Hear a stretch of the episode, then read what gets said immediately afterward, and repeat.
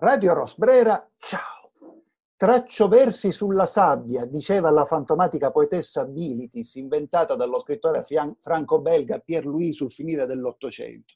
Erano appunto le, i canti di Bilitis che hanno contribuito a creare un immaginario collettivo già forgiato dalla letteratura classica che vedeva le isole della Grecia, in particolare l'isola di Lesbo, come eh, coacervo di poesia e sensualità. Immaginario che purtroppo l'attualità tende non solo a, a erodere, ma a disintegrare.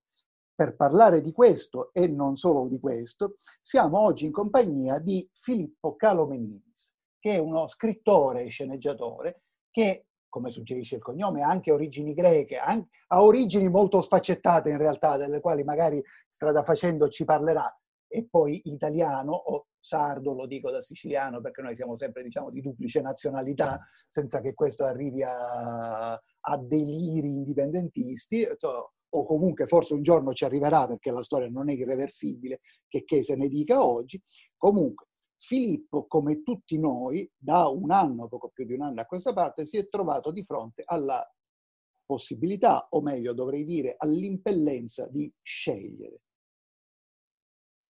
Ha scelto nel periodo fulminante della pandemia, o meglio nel periodo iniziale della pandemia, di, di dedicarsi al volontariato. Questa cosa, insomma, insieme ad alcune situazioni personali che poi deciderà lui se parlarcene o no, ha innescato una serie di meccanismi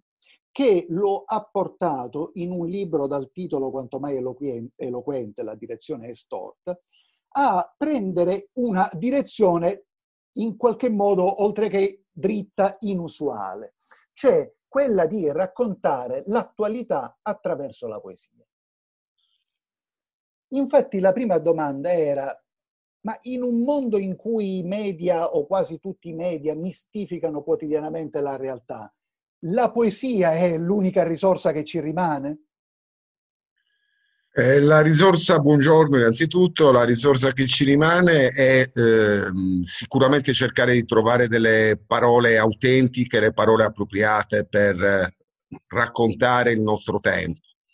Eh, la scelta che ho fatto io con la direzione storta è stata quella di trovare appunto una, eh, le parole giuste per eh, descrivere eh, questa ennesima catastrofe del, capitoli, del, capitalismo in necrosi eh, nel quale eh, viviamo e che tormenta e depreda le nostre vite e dall'altra parte quella di dare voce ai, agli esclusi, ai cancellati, eh, ai reclusi, siano essi reclusi nella malattia o siano essi eh, come il Covid, o siano essi reclusi eh, in eh, eh, situazioni di estrema disumanità come eh, quelle che si verificano nei campi profughi nella, su, nel meridione dell'Europa con, ai confini con, con l'Asia e con l'Africa.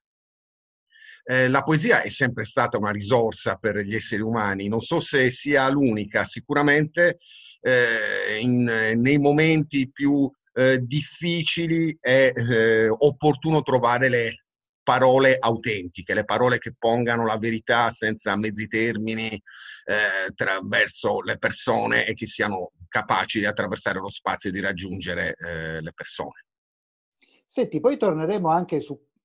sul problema del capitalismo, che poi è il problema che tu giustamente hai scivolato, eh, sul quale diciamo hai accennato. E, però volevo intanto diciamo, rimanere sul personale, come si dice, perché il fatto interessante del tuo libro è che in realtà eh, mescola contemporaneamente il personale e, e l'oggettivo, mi verrebbe da dire. E, e leggendolo pensavo che è una di quelle cose che scalfisce il mito contemporaneo della felicità, perché in realtà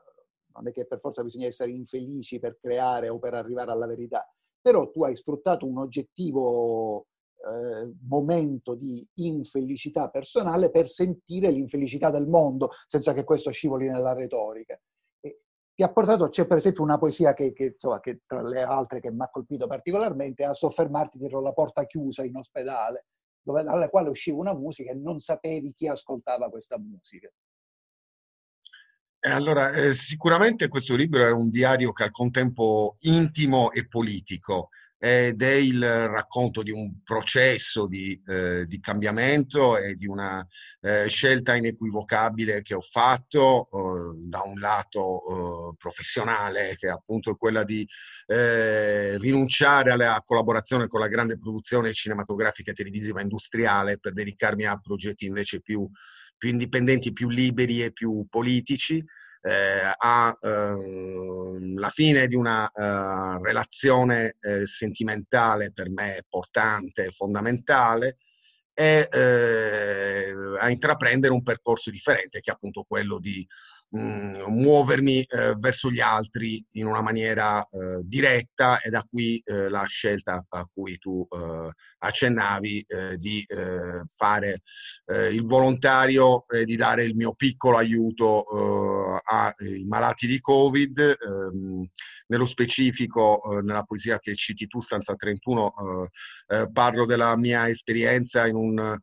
centro di isolamento per malati di Covid insieme ad altri volontari eh, nello specifico della pubblica assistenza di Bologna e della protezione civile. E, ehm, sicuramente eh, in questo tipo di, eh, di slancio io vedo um, una mobilitazione civile che in questo momento storico è un atto di eh, resistenza politica e contemporaneamente anche eh, un atto di, eh, di, incontro profondo con gli altri. Eh, in questo momento storico non possiamo pensare di restare soli e di lasciare gli altri soli. Ma tu, visto che appunto facevi accenno al capitalismo nella prima risposta e in qualche modo facevi accenno anche nella seconda risposta, come vedi sto fatto che tutti siamo coscienti che il sistema non funziona, ma al tempo stesso ci viene detto che non c'è un altro sistema possibile?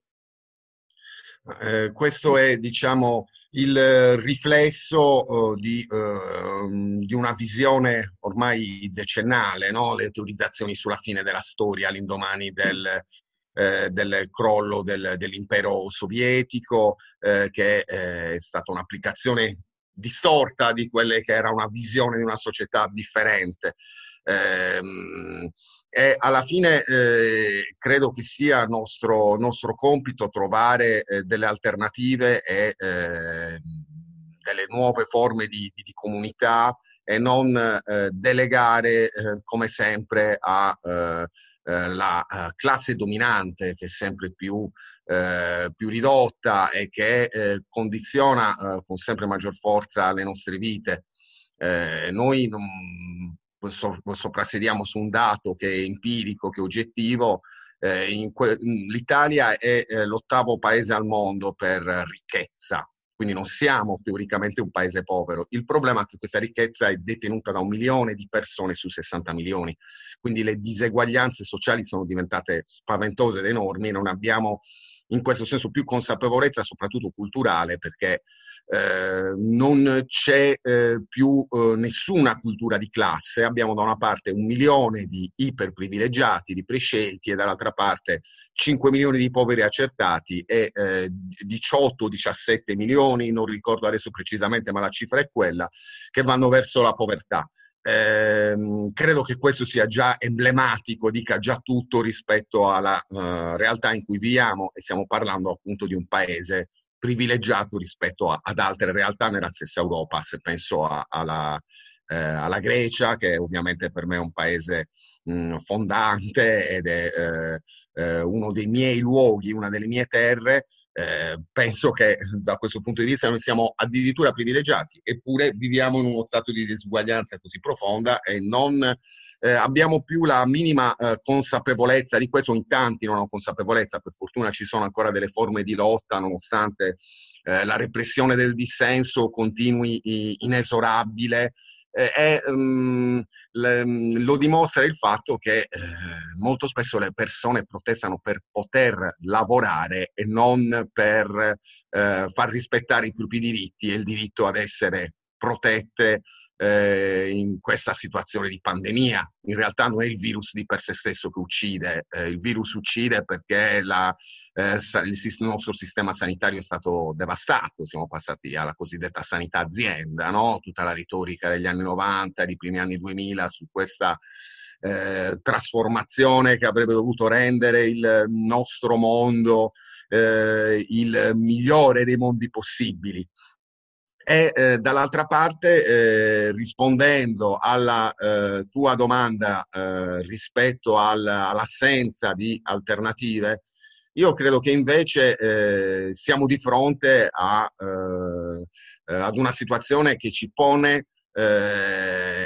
essenzialmente una scelta molto semplice eh, l'unico mondo eh, possibile perché ancora questo pianeta gravemente ammalato e il genere umano sopravviva è quello senza appunto eh, predatori e senza eh, sfruttamenti e senza diseguaglianze così sproporzionate. Mm, quindi è l'esatto opposto, abbiamo di fronte eh, qualche cosa che ci sta uccidendo, abbiamo assolutamente il dovere di muoverci eh, per eh, disarmare un sistema che ci sta eh, devastando. Sarà un'operazione, io diciamo, condivido in toto per quello che vale la mia opinione ciò che dici, sarà un'operazione molto complessa e temo per nulla pacifica, perché cambiamenti di questo tipo, ammesso che poi alla fine riescano, non possono riuscire convincendo quelli che sfruttano che è sbagliato sfruttare quelli sfruttati. assolutamente, assolutamente sì. E poi nasce, ecco. come in qualche modo dicevi, dal fatto che noi viviamo nella, in un'assurda ipnosi che ci fa credere che sia lecito pensare eh, legittimo il concetto di profitto illimitato, cioè che non c'è limite a quello che poche persone possono, eh, possono possedere, mentre invece, come dicevi tu, e se io se a un certo punto cominciamo a tagliare tutti gli alberi del pianeta, a un certo punto gli alberi finiscono, a risorsa illimitata. Assolutamente, assolutamente.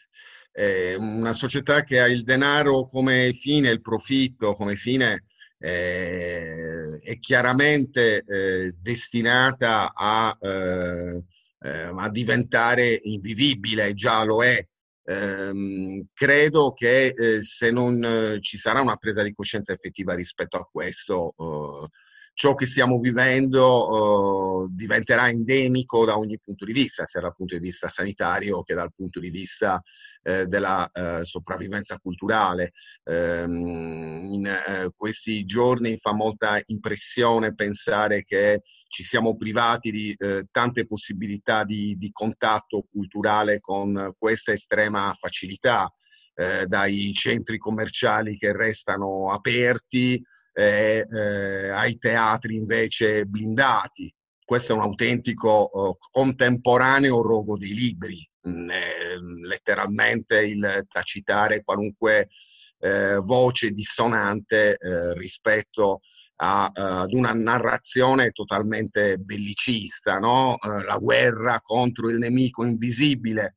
Eh, le malattie, finché non ci sono delle analisi cliniche, sono sempre invisibili, quindi nello stesso modo anche una pandemia invisibile. Il nemico è visibile, il nemico è eh, ribadisco, un sistema che ci ha messo nella condizione di, eh, di, morire, di ammalarci di questo virus, rispetto al quale poi mh, mm, non eh, viene, eh, io non sono uno scienziato, quindi non ho nessuna, nessun titolo per dire questo, ma credo che non, eh, non venga eh, raccontata ancora completamente l'atrocità di, di, questo, di questo virus e di quanto oh, dolore arrechi agli esseri umani. È interessante, mi permetto di dire, che a differenza di quanto ci viene propagandato dalla macchina televisiva, in realtà il fatto di avere vissuto per diverse settimane in prima persona questa esperienza, assistendo i malati,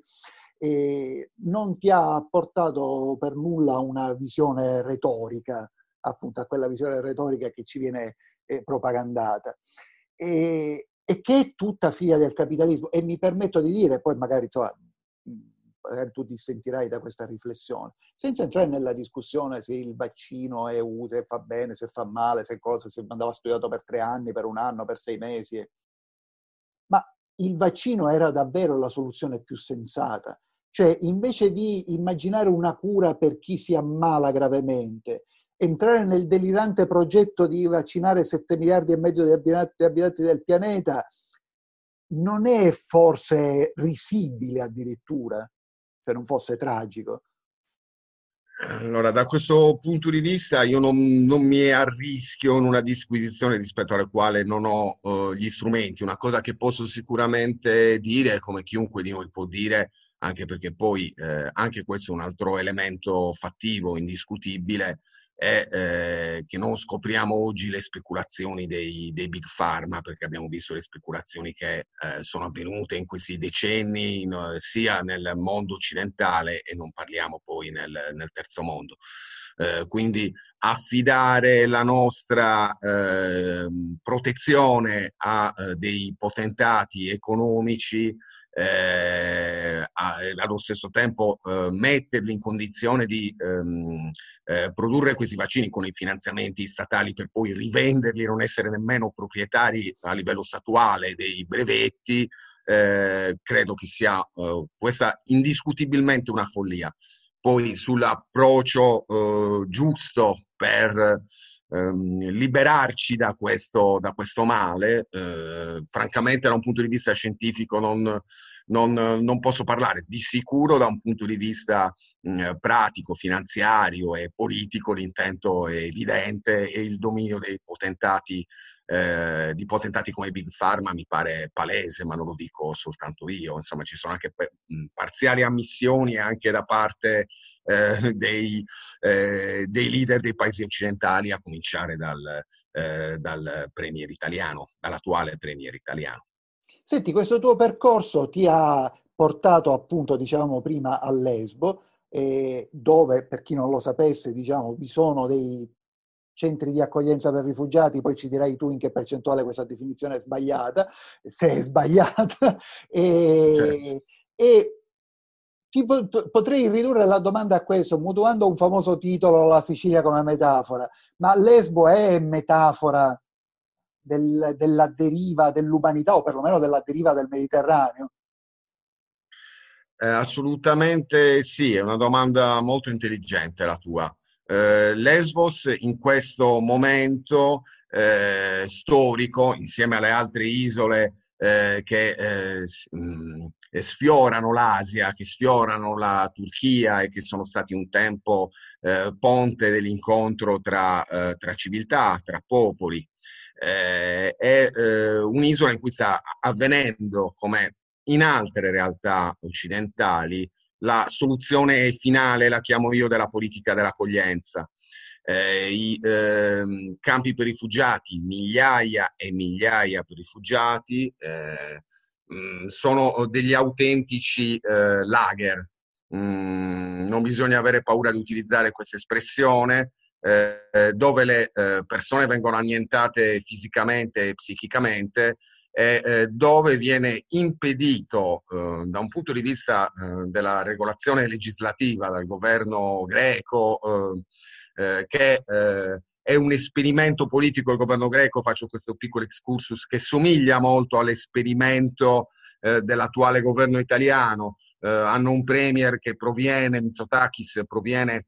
dal mondo finanziario e bancario, la Chase Bank di New York, l'Alpha Bank in Grecia, e eh, che eh, ha un'ampia coalizione di cui fanno parte anche le destre più, eh, più radicali. Con questo governo la politica dell'accoglienza e comunque quantomeno il rispetto minimo delle condizioni di, di vita di persone che, ricordiamocelo sempre, di esseri umani che sono in fuga da guerre e carestie scatenate o direttamente dall'Occidente, come i profughi iracheni e afghani che ho conosciuto, o scatenate indirettamente dall'Occidente, come la guerra in Siria o dalle carestie del Corno d'Africa e del Centro Africa.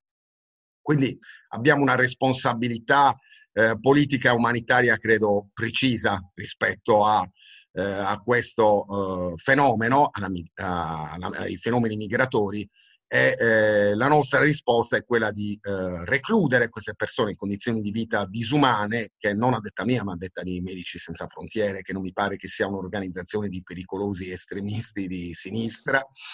Eh, a detta di Medici Senza Frontiere hanno degli standard eh, che sono addirittura inferiori a dei campi di emergenza eh, di guerra. Eh, faccio un esempio semplicissimo, eh, nel, eh, io lo chiamo lager di Karatepe a Mitilene, a Lesbos, mh, mm, eh, ci sono 60 gabinetti chimici per decine di migliaia di persone. Questo già vi dovrebbe dare l'idea. Eh, pochissime docce che sono tra parentesi dei rubinetti di acqua fredda posti all'aperto. Eh, io ho pubblicato diversi reportage eh, anche fotografici, lì non si possono scattare fotografie, quindi eh, in questo momento addirittura non si può nemmeno più entrare sfruttando il fenomeno pandemico per continuare questa, eh, questa autentica mattanza e, eh, ed è proprio di qualche giorno fa la notizia che mh, persone che hanno eh, necessità di assistenza sanitaria addirittura vengono abbandonate sino alla morte, come in un caso che è arrivato grazie eh, ai profughi prigionieri stessi che, eh, che hanno ripreso parte dell'accaduto eh, di eh, un giovane uomo della Guinea, eh, mi è arrivata proprio ieri da mh, mm, una compagna del collettivo di cui faccio parte, Utopia, eh, Giuseppina Di Lillo, che eh, vive a Lesbos e a sua volta poi fa parte di una ONG. Eh, in questo momento le ONG non possono entrare dentro i campi, non possono nemmeno operare perché sono sottoposte a delle tassazioni che sono insostenibili e che sono complicate da reggere persino per realtà di grande importanza come la comunità di Sant'Egidio, quindi figuriamoci le ONG eh, indipendenti che si sono create sul posto. Contemporaneamente a questo eh, fenomeno della rinascita dei lager in Europa, che avevamo già visto per carità di lager dandogli altro nome, ovvero le carceri speciali alla fine degli anni 70, prima 80, per i eh, prigionieri del movimento rivoluzionario comunista in Italia eh, le avevamo visti durante la guerra in Jugoslavia mh, per eh, rinchiudere il nemico etnico. Eh, qui eh, stiamo arrivando, come scrivo eh, nella direzione storta, a liberarci di quella che è la parte di scarto del bottino di guerra. Eh, se le prime ondate migratorie servivano, eh, eh, potevamo ricavare più svalore e profitto dagli esseri umani disperati che arrivavano in Europa, in questo momento, eh, data anche l'emergenza sanitaria, sono letteralmente un costo aggiuntivo che non ci possiamo permettere, quindi la politica il, il confinamento prima, la reclusione prima e poi il respingimento effettivo vero e proprio eh, di persone a cui, ripeto, sono state depredate dalle nostre eh, politiche eh, imperialiste e distruttive. Hai anche anticipato una cosa che mi ero annotato, proprio questa poesia, la parte di scarto del bottino di guerra, che mi pareva una delle più atroci, credo sia l'aggettivo più giusto. E tu credi che sia possibile in un futuro una sorta di alleanza fra ultimi e penultimi? Cioè, mi, mi, mi riallaccia delle cose che hai detto, fra i 17 milioni di poveri che si avviano ad esserci in Italia e alle svariate decine di migliaia di poveri che si avviano ad esserci in Europa. E tutte queste persone che a quei poveri vengono fatte vedere come nemici e che tutti hanno interesse, non solo quelli del,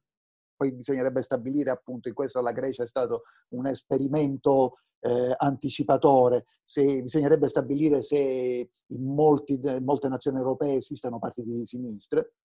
eh, perché non, in Italia certo non esiste, esiste un residuo del Partito Comunista che con lo 0,88% non so certo, quale peso possa avere, certo, ma certo. in Parlamento niente, c'è, c'è, qualcuno che occupa gli scranni a sinistra del Parlamento. E esiste, può esistere e a che condizioni un'alleanza fra ultimi e penultimi come quella che in un certo senso aveva cominciato a fare erodere l'impero romano? Io credo che sia eh, anche questa è l'unica soluzione possibile per eh, una, eh, un ribaltamento di questa realtà, per un sovvertimento di questa realtà. Eh, eh è molto complesso perché poi eh, culturalmente eh, abbiamo visto sotto pandemia, io racconto anche questo, il caso di Mondragone, dove i penultimi, appunto, i, eh, eh i disagiati italiani si sono uniti all'esercito nella eh, repressione dei braccianti bulgari stagionali eh, che chiedevano del pane e dell'acqua per, e del latte per i loro figli nel momento in cui erano reclusi e costretti alla quarantena. Mm, quindi abbiamo visto purtroppo e vediamo come i poteri riescano a rendere un conflitto sociale a tra, invece a traslarlo invece su un conflitto etnico, razziale. Eh, eh, e il successo delle destre xenofobe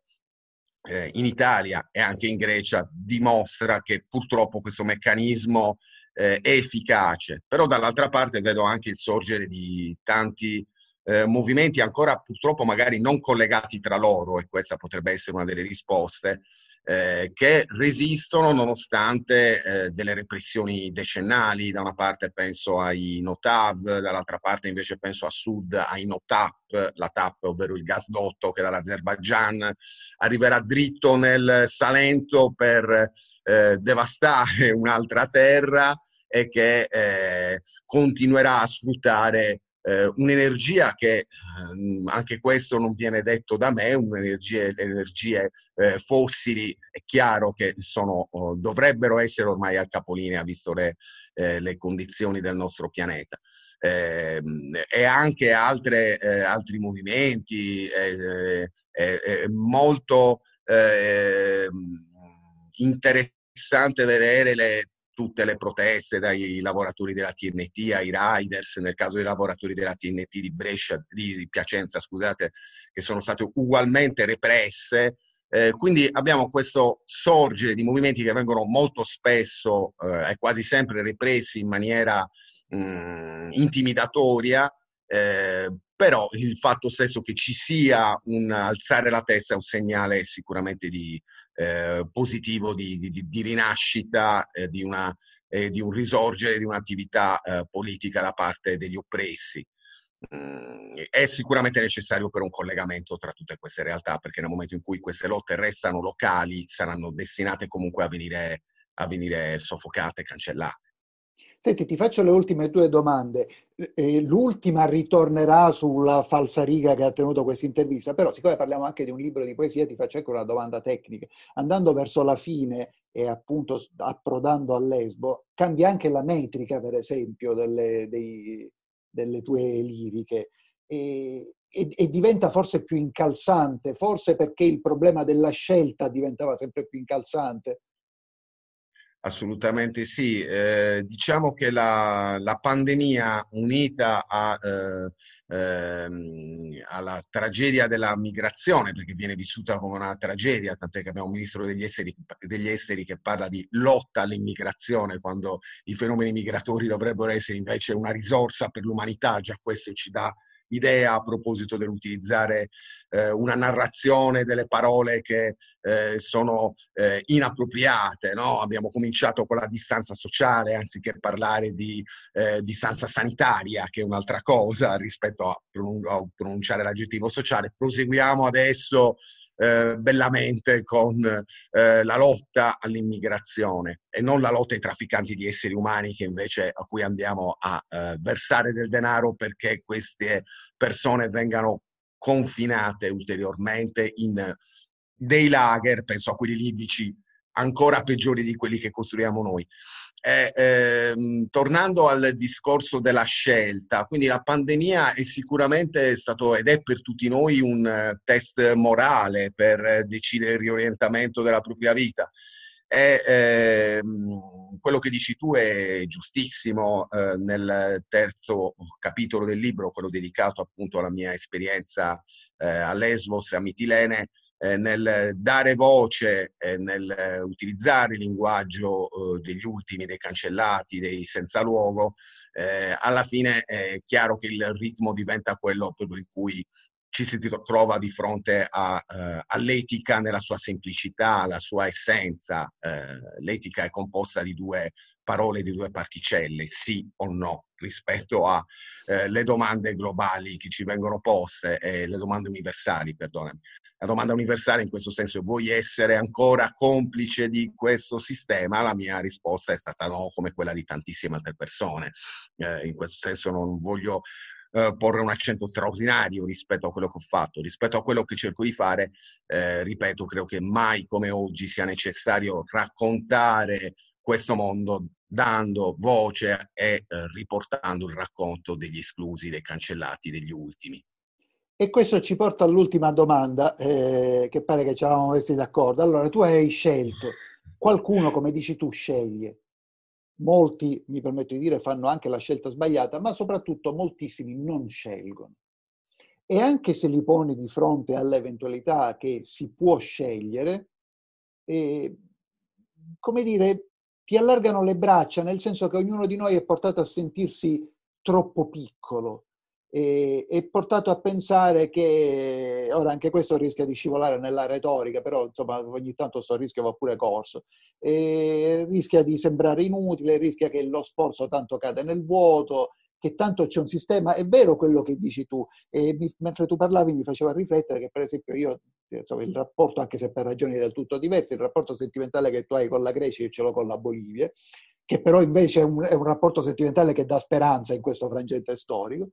e in Bolivia eh, tutte queste cose le chiamano medidas de bioseguridad, cioè mezzi di biosecurità, è un po', in, un po perver- biosicurezza, è un po' perversa da dire, però effettivamente come dire, non allontana certo. nessuno, oltre al fatto che nessuno chiude certo. niente in Bolivia la seconda ondata è finita da sola. Eh, certo. Però so, questo poi comporterebbe un'altra digressione. E allora, a tutti quelli che non scelgono, che cosa possiamo dire? Eh, in questo momento storico, ehm, come dicevo prima, ehm, a me sembra lampante eh, che eh, non possiamo continuare a vivere nella frantumazione sociale, eh, ma che dobbiamo necessariamente eh, avvicinarci agli altri, altro che distanziarci, eh, che dobbiamo trovare una nostra dimensione di riorientamento delle nostre esistenze e nel, proprio nell'incontro con gli altri, e, eh, tu prima eh, giustamente parlavi di, di infelicità, eh, dall'altra parte però ehm, parlo adesso oh, nella mia esperienza personale, eh, trovare delle compagne e dei compagni di lotta rispetto a un riorientamento delle nostre esistenze è un elemento di felicità clamoroso che eh, mi ha riportato a ritrovare l'energia dei miei vent'anni di, di, di, militante del movimento dei movimenti, del, del cosiddetto movimento no global, sino alla, alla mattanza di Genova. Eh, io credo che eh, sia assolutamente necessario scegliere, scegliere appunto di dire eh, no a quella domanda universale etica che ci siamo posti prima, cioè eh, vogliamo essere complici di un sistema eh, assassino e predatorio. Eh, scegliere significa garantirsi un, o quantomeno garantirsi sbaglio, eh, significa aprire quantomeno una finestra su un futuro possibile. Non scegliere significa condannarsi accettare una condanna capitale condanna capitale innanzitutto alla, alla, solitudine, perché la frantumazione sociale che stiamo vivendo in questo momento non credo che si sia mai verificata nella storia dell'umanità. Non è eh, una condizione eh, di, eh, di, vita tollerabile. Quindi altro che distanziarci, ripeto, avviciniamoci il più possibile agli altri, eh, ovviamente in senso, ne parlo in senso eh, umano, esistenziale, nel senso di eh, creare dei vincoli, mh, mm, dei vincoli portatori di, di, di, lotte, di possibilità di cambiamento, è eh, portatori di, di creatività e, eh, in questo senso uscire da, eh, eh, dal baratro, quantomeno impostare una via per uscirne.